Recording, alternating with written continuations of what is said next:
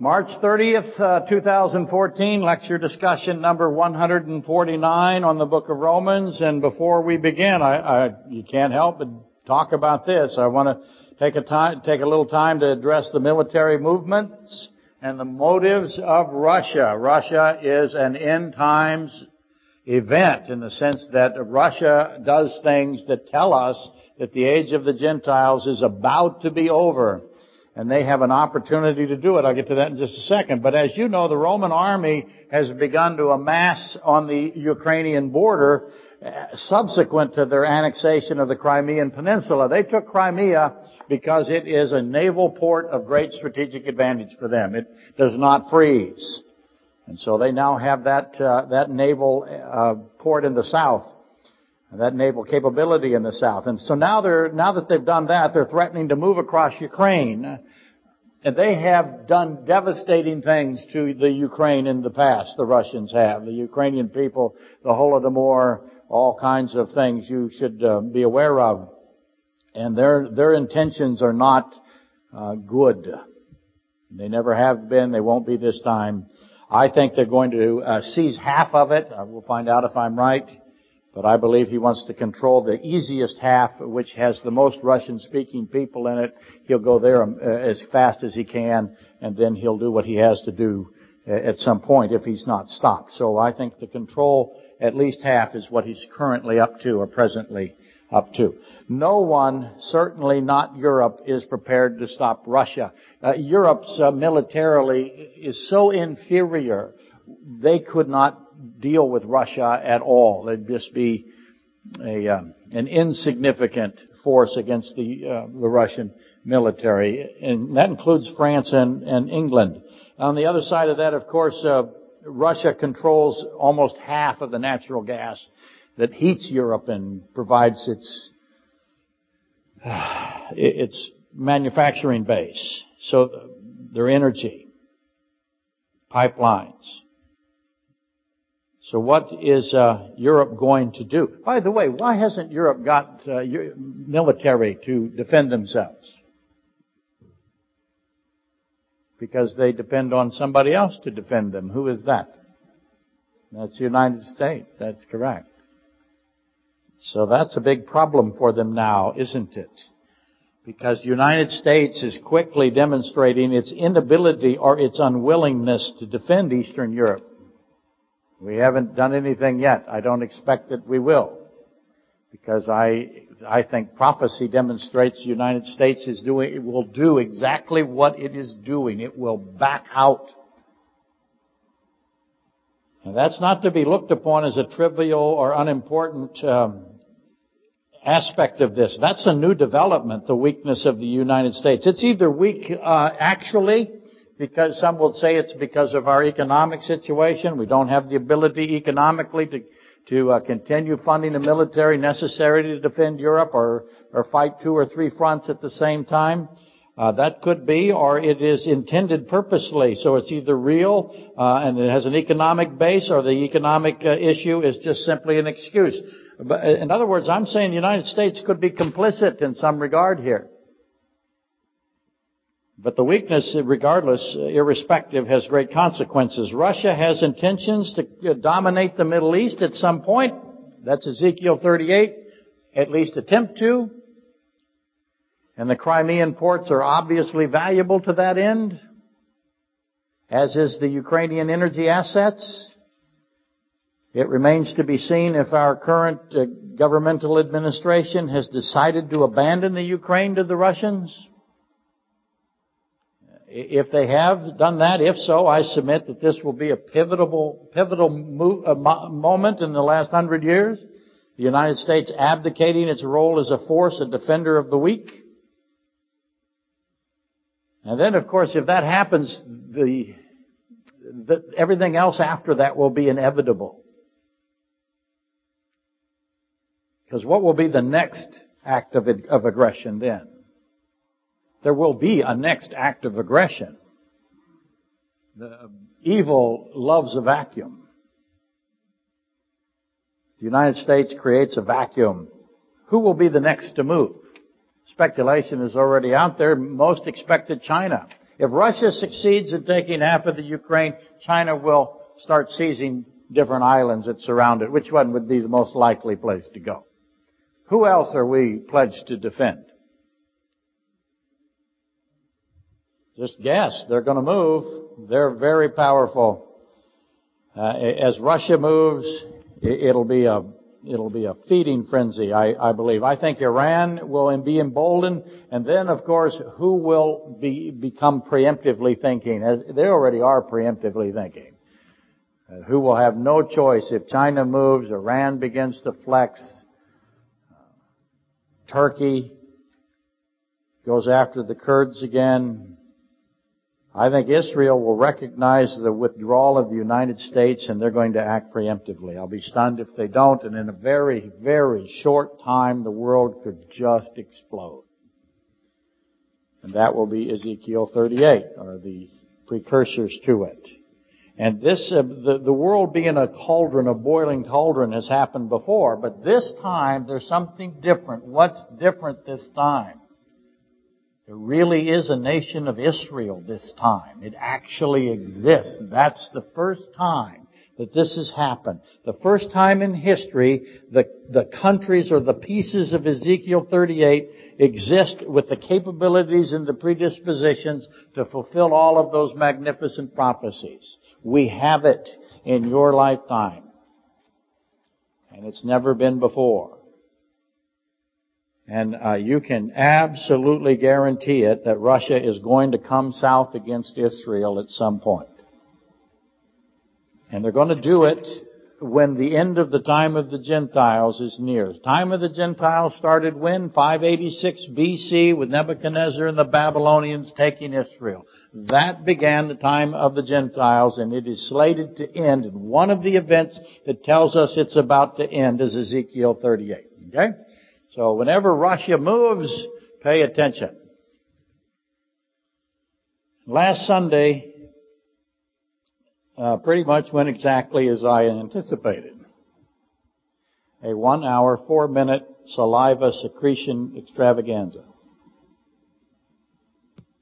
More drool per square foot than the previous cliffside record by far. New Grace Church called and thought we shampooed the carpet. That's how, how and I told them that we did. And they thought we were very helpful and considerate. Why not roll with it?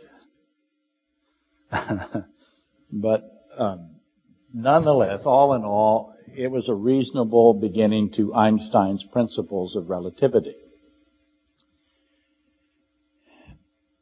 I'm actually quite pleased with it. Uh, having done this a lot, I, I, know in order for the morale of the lecturer to exist, the key to doing these types of things, especially in a church environment, is to have low expectations. The lower the better. Start with low and then lower them. That's uh, that sums up the motto of teaching physics. Uh, I, I, understand that. So with, let, with that in mind, uh, let's survey the carnage think George C. Scott in Patton. It's important to keep in mind what the purpose is, what I'm trying to do, what, what I think the purpose should, should, because you see there, there's these challenges that await us.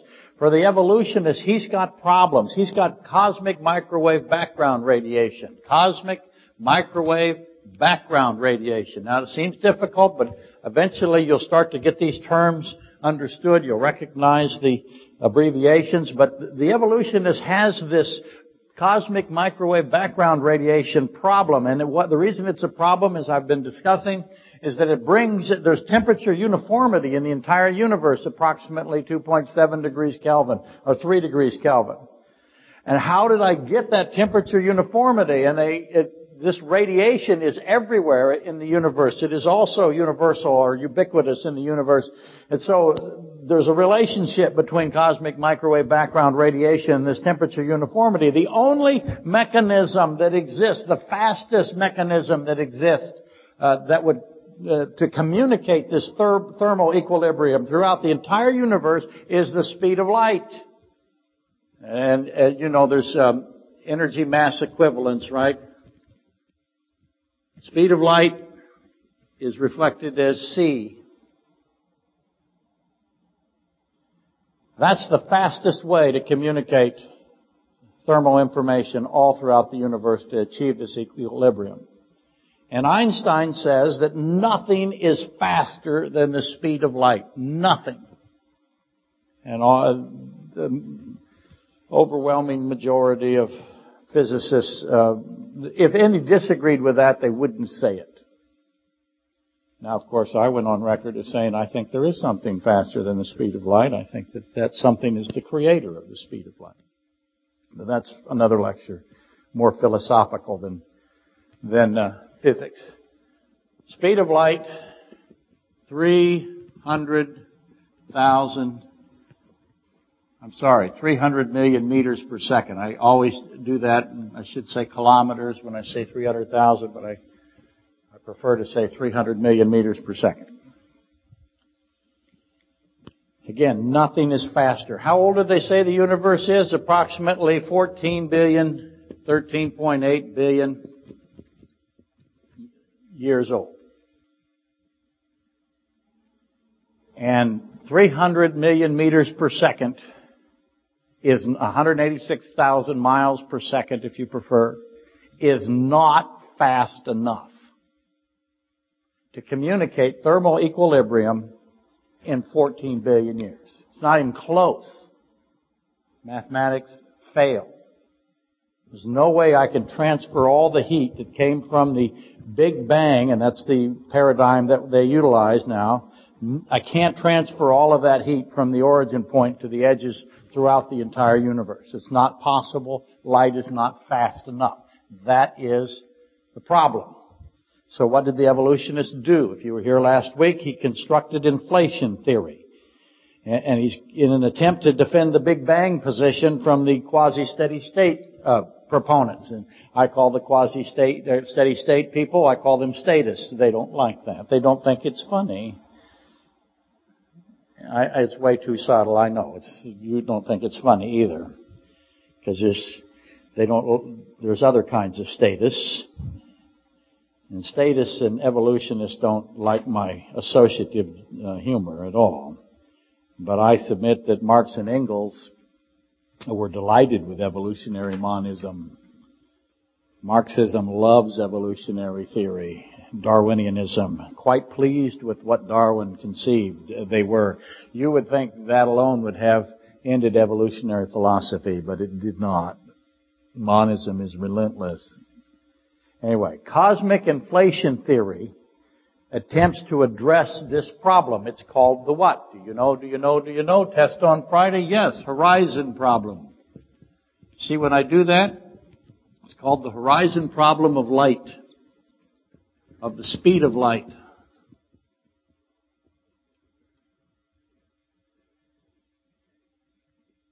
By the way, the people on the internet think that you answered the question and they're so intimidated.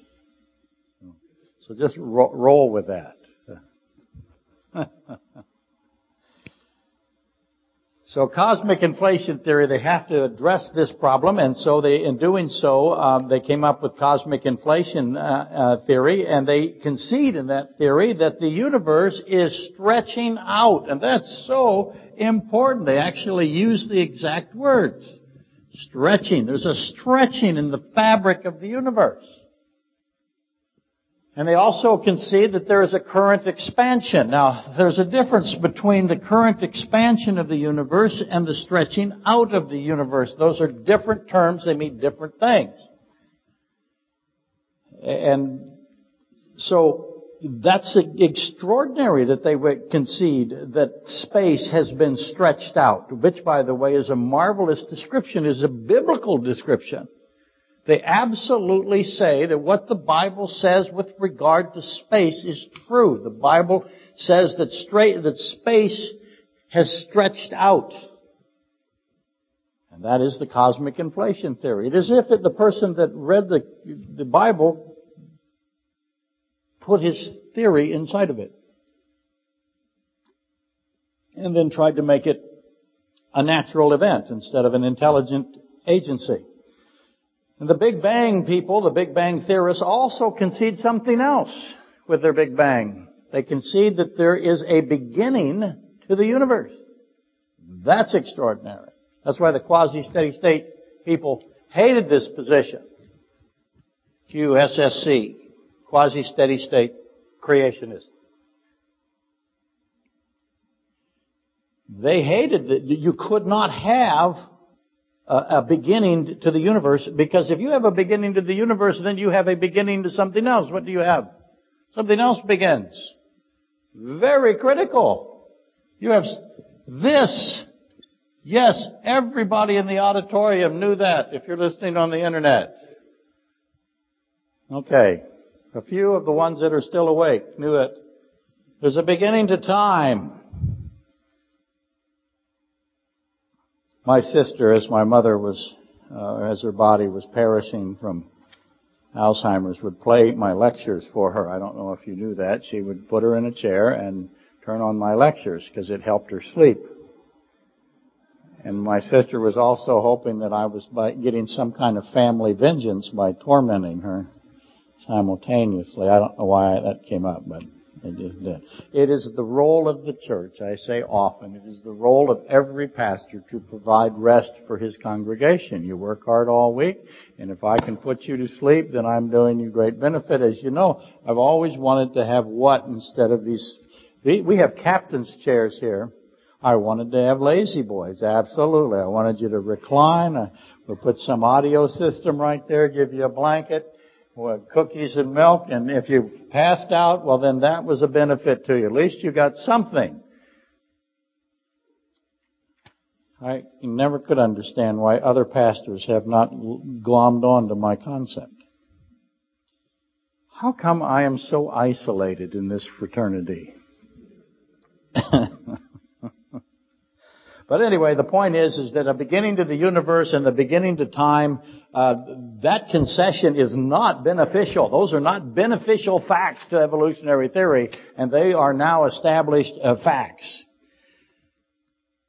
But the but the evolutionists, on the other stand, other hand, as uh, demonstrated in the Ham-Nye debate, they insist that intelligent agency, God, an intelligent mind, a mind that we can't conceive, they, they insist that our position uh, cannot account for the distant starlight reaching the earth within 10,000 years because they have a speed of light problem with regard to temperature equilibrium. They say that we have a speed of light problem with respect to the ability to see the light um, from stars that are, are thousands of light years away from us. The distant starlight time problem is what it is called. Because light has a constant speed, and that speed cannot be violated. So, because of that, that is why that we have to go into Einstein's relativity principles. I think that if you have a fundamental understanding of Einstein's uh, relativity uh, theories, uh, special relativity and special relativity, not necessarily in that order, um, you will you will begin to be able to uh, reason your way through the distant starlight uh, speed of light problem, and that is why that we eagerly uh, trudge into uh, general relativity. And I know that eagerly and trudge don't usually accompany one another. But as, a, as an aside, a really quick aside, this isn't the only thing that creationism or the intelligent agency position or intelligent design, whichever one you want to use, this isn't the only problem that uh, that we're thrown uh, at or that that they throw at us. Uh, creationism or creationists are obliged to explain other things. We have entropy in the entire universe. The Bible says, though, by the way, that the entire universe groans why does the entire universe groan? Uh, if, if the issue is mankind, or if you want to add Satan's fall, how is it that the entire universe has gone in towards randomness or entropy as it's decaying? We have to explain that. And creationists also, uh, we have, uh, are, I think, required to answer the attack defense structures in animals. I have animals that have, um, that have Whoop, I got something buzzing here. Let me. Could you mute? Uh, it's this one. Okay. That occasionally bleeds into this microphone and goes all over the internet. But, but we have animals, armadillo, poisonous snakes. Uh, where did those attack, uh, those defense structures come from and those attack structures come from? They certainly weren't necessary at the time of creation. How did they come into being? Some things like canine teeth, um, you as uh, as pointed out in the debate, uh, many people understand that uh, we have bears that have tremendous attack defense structures, their claws, their strength, their their jaw power, uh, but and they uh, eat berries, and they have the stomach capability of of eating fruits. Uh, they're herbivores as well as carnivores. So are we, human beings. But how did all of that occur? And then, um, and when did it occur? Was it a supernatural act? Was entropy in the entire universe a supernatural event? And when you begin to say that God intervenes and does this uh, supernaturally, that brings you under more um, attack, if you will, because th- then they say that you're just simply using God as a magic bullet to answer all the questions, non-falsifiable. So we'll get into that uh, as well as insects. When did insects come into into existence? And then how did the mutagenic factor in animals um, occur? Why did animals die? That's the question. Human, I understand the federal headship of Adam, but you, we were talking about this uh, recent movie that's come up. This um, um, the least biblical movie ever written about or ever done about the Bible. Apparently, is what the producers and the directors are calling it, or the authors. I predict that that's absolutely the case, uh, and I shouldn't uh, attack it without seeing it, but um, that's never stopped me before. Point is, is that there, there are questions like insects, mutagenic factors. Why didn't God just lift the animals up, blow the earth to pieces, set the animals back down, and start all over again with humanity? Why did he use H2O, two parts hydrogen and two parts oxygen? Why did he do that? I'm sorry, one part oxygen. Why did he use water? He could have used anything. As I've said before, his word, he does that in Revelation. Why did he use water? And why did he allow the animals? Do I have a contamination issue? If so, what was, why were those animals contaminated? Why couldn't he have lifted them up decontaminated them, much like he will do to us at the rapture, for example, or at the resurrection, and set them back down? Why was it necessary for all of this death? Because he, he says he also promises uh, with the uh, with the in the Noahic covenant that he won't do it again this way. Those are important questions, but not for today today, but that's why we're, we're uh, doing relativity, so that we can answer those questions. Today, we're going to do Isaiah 42 1. You will find it valuable to know everywhere in the Bible that these kinds of discussions are held. The Bible is filled with it. And it starts out in 42. I'll read it. You don't have to. Starts out with the word, Behold my servant. In other words, something incredible is going to come after the word behold, Isaiah 42, 1. Behold my servant. The fact that God has a servant.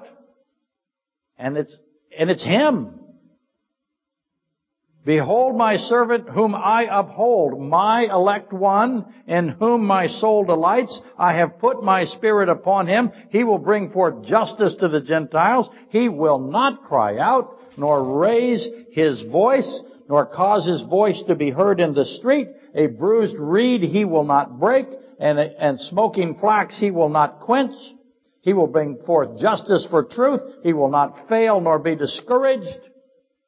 So if you ever have a position of Christ, who is God in the flesh, ever failing or ever being discouraged, you're being told right there in Isaiah 42 that you're wrong.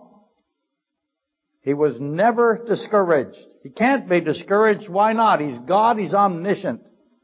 Discouraged and omniscient do not coincide. Till he has established justice in the earth and, and the coastland shall wait for his law. Thus says God the Lord, who created the heavens and stretched them out. Einstein's theory, relativity, as I would expect, if it's true, who spread forth the earth and that which comes from it, who gives breath to the people on it and spirit to those who walk on it. So God created the universe and He stretched it out. So there's a difference between creating it and stretching it out. You can ask the why on both times. Why did He create the universe? What's His, what's His purpose? He likes to create. That may be all that you end up with. I think it, there's more to it than, than just that, though that's profound. But he also stretched it out. Why did he stretch it out? Because when he stretches it out, he causes things to occur. He affects time. Does he know it? Yes, he does. And then it says in that uh, in that context in that verse that notice what he put together. He put created the universe, stretched it out, gives life. There's your inviolate law of biogenesis. Life only can come from life. And in this case, life came from the life. He is the life. So God is the source of life. So those three things are tied together. And then He spreads life over the entire earth. So he stretches the universe out and he spreads life. And notice that biological life and spiritual life is adjacent with creating the universe. He put them all together. Space, matter, energy, and time is together with biological life and then the stretching out of the universe. The context implies that there's a logical pro- progression, a connection between those elements. What's the connection? Why did he put them together?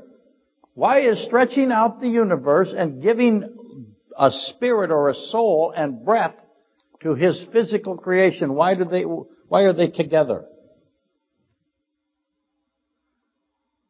And it's also within the context of God that we started out with God coming to do what? 42.1. He's coming to save his creation. So it's in context with salvation the giving of life, the giving of breath, the stretching out of the universe, the creating of the universe. All of that is in the context, the initial context, the thing that comes after behold of God himself coming to save. So uh, again, his gifts that he gives us. He gives us existence and he gives us salvation. Those are both there again. If you were here a few weeks ago, I said there's two great gifts of God. There are more than that, but the two that that I, that I really like to pound in. He gives us existence. Inside of existence, of course, is free will, and He gives us salvation. I wrote it right there. That's why I'm beating on the board right there. I erased it earlier. In case you think I'm crazy, like the guy who wrote that letter. And yes, sir, uh, the, um, I should tell you at this point, a person who is to remain unidentified who sent me a letter with regard to uh, very complex um, teaching that you do, I read your letter without any identity of any kind being revealed, nor did I let anyone know where or who you were. Uh, and you know who I'm talking about, sir. But I just wanted to read it because um, it made me laugh, especially the part where you would like to listen to me do this all the time. Okay, I just wanted to let him know. Okay, so existence and salvation connected again. Let's uh, now consider a, a, a few other things. Something that is very misunderstood, and I'm going to clear it up for you today. When you go home and your friends call you up today and said, what was the sermon about? It's an opportunity for you. We're going to talk about gravitational force. Let's just say gravity for, for short. Is it a particle? Is it a wave? Is it both a particle and a wave? How fast is gravity? We're into Newtonian, Newtonian physics here for a second because Isaac Newton, a brilliant man of God, a brilliant man period, but certainly a brilliant man of God. He described gravity as a force between distant objects. He said it was a force and it was, had, had distance involved between objects. When you bring distance into the, the equation, then you're into what? Yeah, you're into time. Oops. And you're into relative distance. We'll get to that in a minute. Back to Newton. Newton said, for example, the earth and the moon. I have a force between the earth and the moon. I have a force between the earth and the sun. Newton said, I have a force between the earth and say me. Me being me, if you're listening. Though Mr. Newton probably didn't know me. But there's force between me and the earth. We're two objects and we have very little distance between each other, but watch me create distance. Isn't amazing? Yes, I'm amazing. Go ahead say so. In Newton's theory, the force of gravity somehow reaches across empty space to hold the moon in orbit. And Newton saw this, by the way, as an instantaneous event. In other words, he is saying that gravity is an instantaneous force. So how fast is it in, uh, in Mr. Newton's concept? It's faster than light. If the force of gravity is instant, uh, obviously now he and Einstein are thinking differently. Because Einstein says the speed of light is supreme. Nothing is faster than the speed of light. And it's good that that's the case, by the way. We'll get into that uh, today, I hope. If not, certainly next week. Instant is faster than 300 million meters per second. And so Newton and his instantaneous gravitational force immediately is in conflict and violates the limit that is the speed of light. And so this becomes a great big rut roll. That's a technical term. There's two T's in rut and row, of course, as it's always spelled. Some people will put a W before each, but I've never been able to do that. In 1907, Einstein asserted that gravity was not evident. Let me repeat that. Einstein said that gravity was not evident in certain frames of reference. Huh? Have some caffeine. In other words, I can, being super amazing, slightly balding, overweight uh, pastor, I can place myself into a frame of reference where gravity cannot be detected. And people, whenever I've said this in the past, they say, really? And I say, don't use really when you're talking about relativity. You'll learn not to use the word really anymore. It's the number one way to get teenage girls from stop saying like and really. Teach them about relativity. In other words, I, again, this powerful, overweight, aging, balding man, can insert myself into a position where it is impossible to know if gravity exists. Certainly impossible to know if gravity is present. I have that kind of capability. I can put myself into a frame of reference where I do not feel the effects of gravitational force at all, and in fact can't even tell if gravity is present. And guess what I could do? I am so powerful, I can take you with me. And I can put you all in the same phrase, frames of reference. It's amazing, I know. I am the amazing, this is my nickname. They asked me one time, I can barely say it without laughing. I will not say it out loud. They asked me at a pastor's meeting, what is your congregation? What did they call you? Every, did all you pastors have a nickname? And then what did they call you? This is what I told them. You should have seen their faces.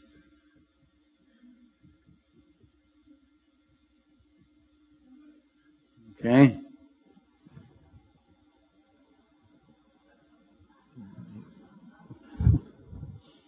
Anyway, this is why you have to come here and not listen on the internet. I want you to imagine that you and I are in a free falling state. we have jumped out of a perfect, perfectly functional aircraft, which I would never do. Steve Chronister jumps out of a perfect, perfectly functional aircraft is murder. I have been pushed. I did not do it except for the sake of this thought experiment, but I have taken all of you and we have jumped out together, or just me and Bonnie, or where's Jane? Did she leave? Yes, she did. But uh, we have jumped out of the perfectly functional aircraft and we're falling now at the exact same rate. Just go with me here that, that that's happening. Disregard that I have more mass than most of you and I can spread out more, but Let's just say we're falling side by side at the same rate. And I know the relationship between mass and acceleration, so you just have to kind of set aside all of those things. And I also, therefore, know the relationship between gravitational force and acceleration. But stay with me. We're falling side by side. And I reach into my bucket as we fall, and we're way up there, and so we're going to fall a long, long time. So disregard atmosphere and height and altitude and all of that, and just continue my thought experiment. We're falling side by side, and I reach into my pocket and I pull out a cue ball or a steel ball. Good size, baseball size, softball size, steel ball, or it will work. And what, and I release it. So we're side by side falling, and I release it. And the ball, assuming that it's going to accelerate the same speed that we are, will do what? It'll just stay there relative to me and you as we fall, right? With me so far? It accelerates at our speed and it stays in our frame of reference. It doesn't, doesn't go, if anything, it might go slower if it's a little lighter. If it is a softball, it might, because of the relationship between mass and acceleration. It, it may, but it will not look like it's moving most likely, and that's my, my point. It stays with us. And if we look at each other and the ball and we're not able to see the ground, remember from last week I put you in a silent car, right? You can't see the ground. If you want to, think of clouds. You're in clouds. You can see me, I can see you, we're at the same exact plane, frame of reference, and there's a ball between us. And we're just there together. You can't tell we're falling. I can't tell that we're falling. Our ability to detect gravitational force has just been eliminated. And Einstein didn't do that. He placed people into a falling box. Where they awake inside, they're asleep, and they awake essentially inside the falling box. They don't know the box is falling. But they do have a ball in their pocket and they pull the ball out and they let go of it. They're falling. They're in a falling, a free falling state of reference. And they pull the ball out and they let go. What happens to the ball? It just stays there. And they think they're in what? They cannot tell if they're in a gravity-free environment. Gravity has been eliminated by the frame of reference that they're in. The point is, is that a free-falling state or a free-falling reference frame or frame of reference, you're going to see this term used all the time in relativity. Free-falling or uniform uh, motion, but free-falling state of reference. And again, that's the point.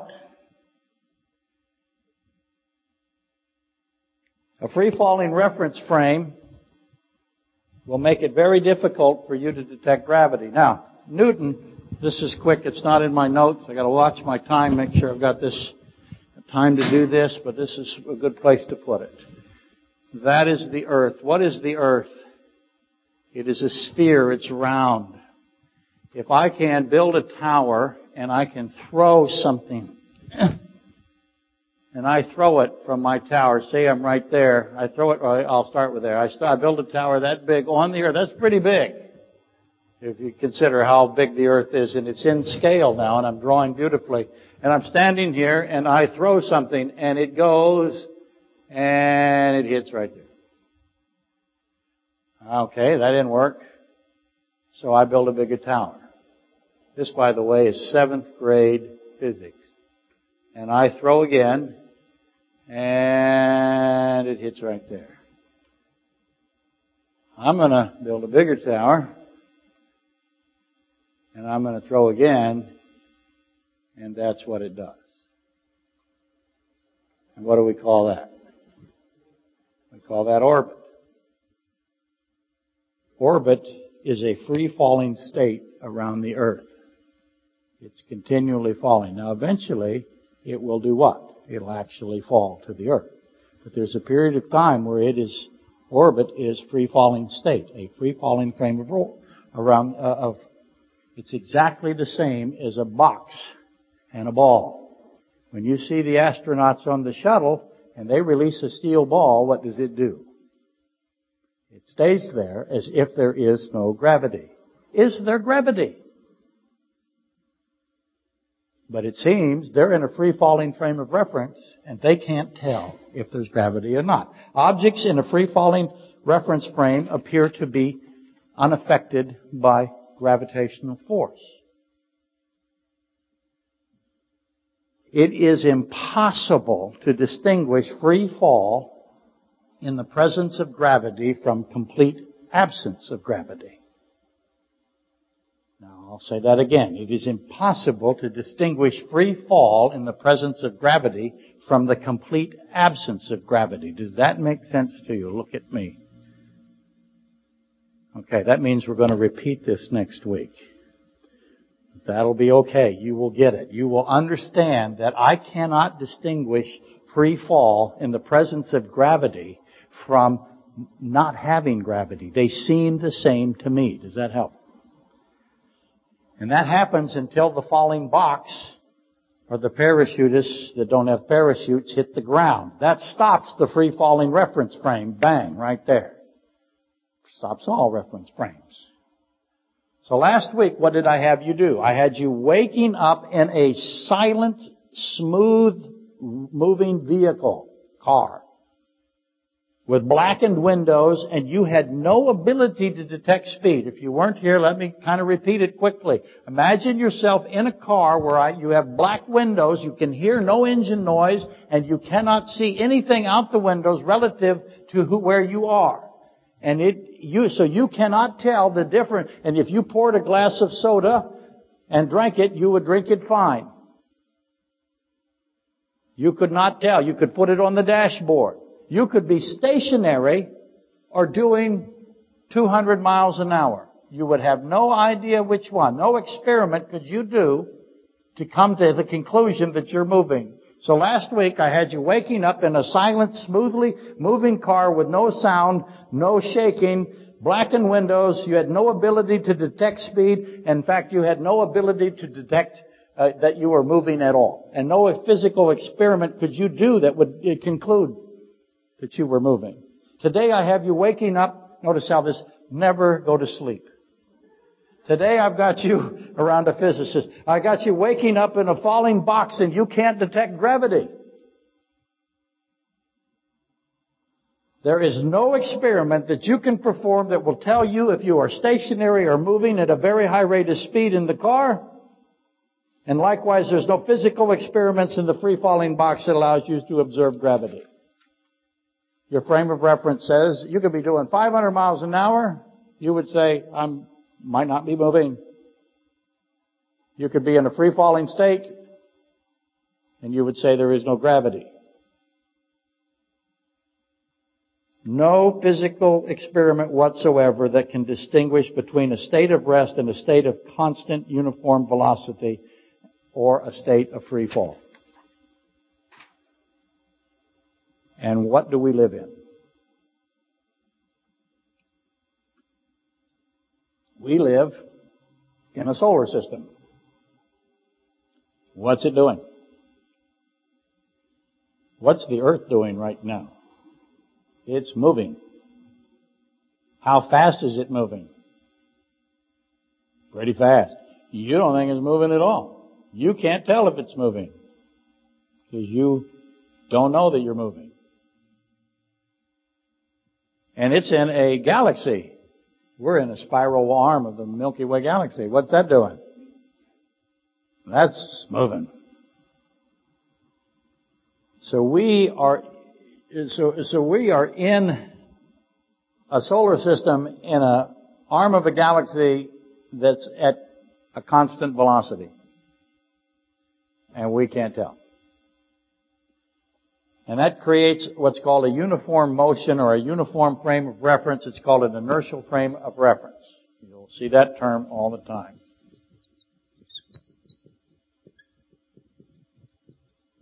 And I'll beat this into you.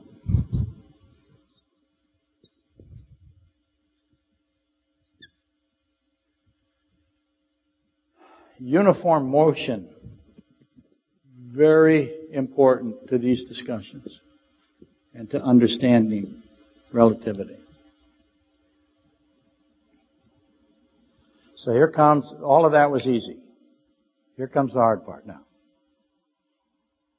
The velocity of light, the speed of light, it must be constant for all inertial frame of reference observers.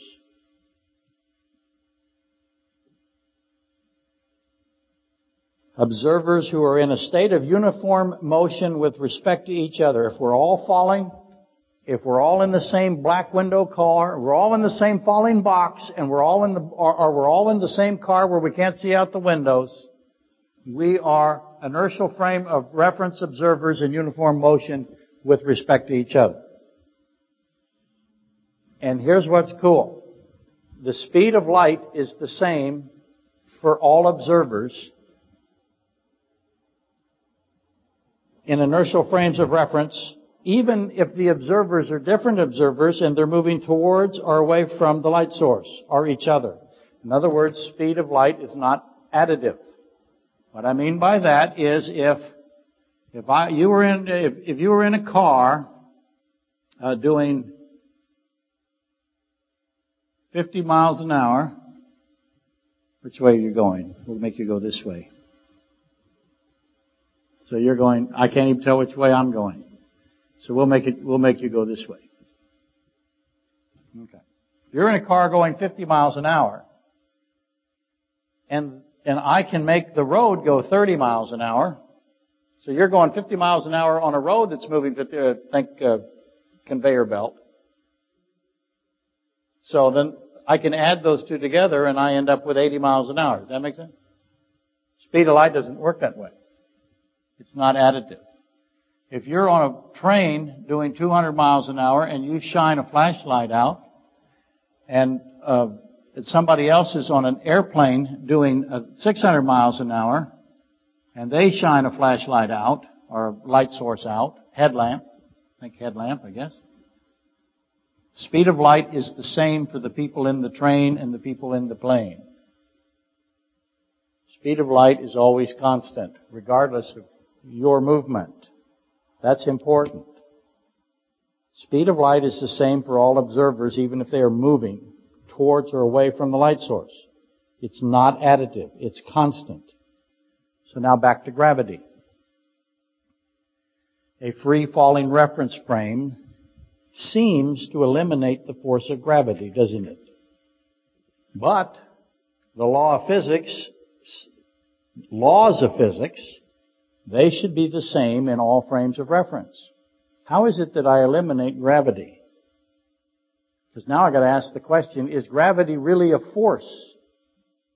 When you came here today, you said to yourself, I'm going to think about gravity on the way to church today. And I'm decided that gravity is a force. How many of you did that? Let the record show that no one did it and one person lied. Okay. But you see, Newton said gravity was a force. Einstein does not say that there is such a thing as force. Einstein says that gravity is the same as space-time. What? What? What's he, make him stop.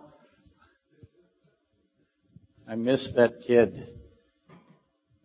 Einstein said, or Newton said, gravity, force. Einstein said, no, I can make, I can create a frame of reference where gravity doesn't seem to exist. I can seem to eliminate it. So gravity must not be a force. Gravity is the same as space-time. What in the world is space-time? Space-time is a mathematical equivalency between space and time. That doesn't help you at all. It didn't help me either when I first heard it. But it will. To make this worse, Einstein further concluded that space-time is curved. And therefore gravity is actually space-time curvature. Who can understand this? You should see Bonnie. She is covering her face in the front row. It's hilarious. I wish I could film you when I say these things. Okay, I'm going to make it so Bonnie understands. And you will all understand. But I thought about Bonnie because last week she came up to me and said, I don't know what you're talking about, and I'm never going to get it. And yes, you are because I'm, re- I'm going to beat you to death until you get it. Think of clear plastic wrap, the clingy plastic wrap. I want you all to get a piece of it. We're going to have a eight by eight, eight foot piece of it, and you're going to be on the corner and around the edges, and we're going to stretch our clear plastic wrap out. So far, so good. What are we learning about right now? Gravity and the fabric of space and space-time. So we have a picture of the saran wrap stretched out flat. You've got that in your head? Hold it tight. Everybody's got to hold it tight. So it's tight and it is, what is it? What am I doing with this saran wrap? Stretching it out, right? God, this is the fabric of the universe. God stretched it out. And I did more things than just that. But he says to you, I stretched it out. And then I want you to, so that it's absolutely flat. Doesn't have any, it's just completely perfectly flat. Then I want you to roll a ball across it. How, what, how's the ball going to roll? It's going to roll nice and straight in a straight line. I push it straight, it's going to go straight. The ball's going to go straight. What am I talking about now?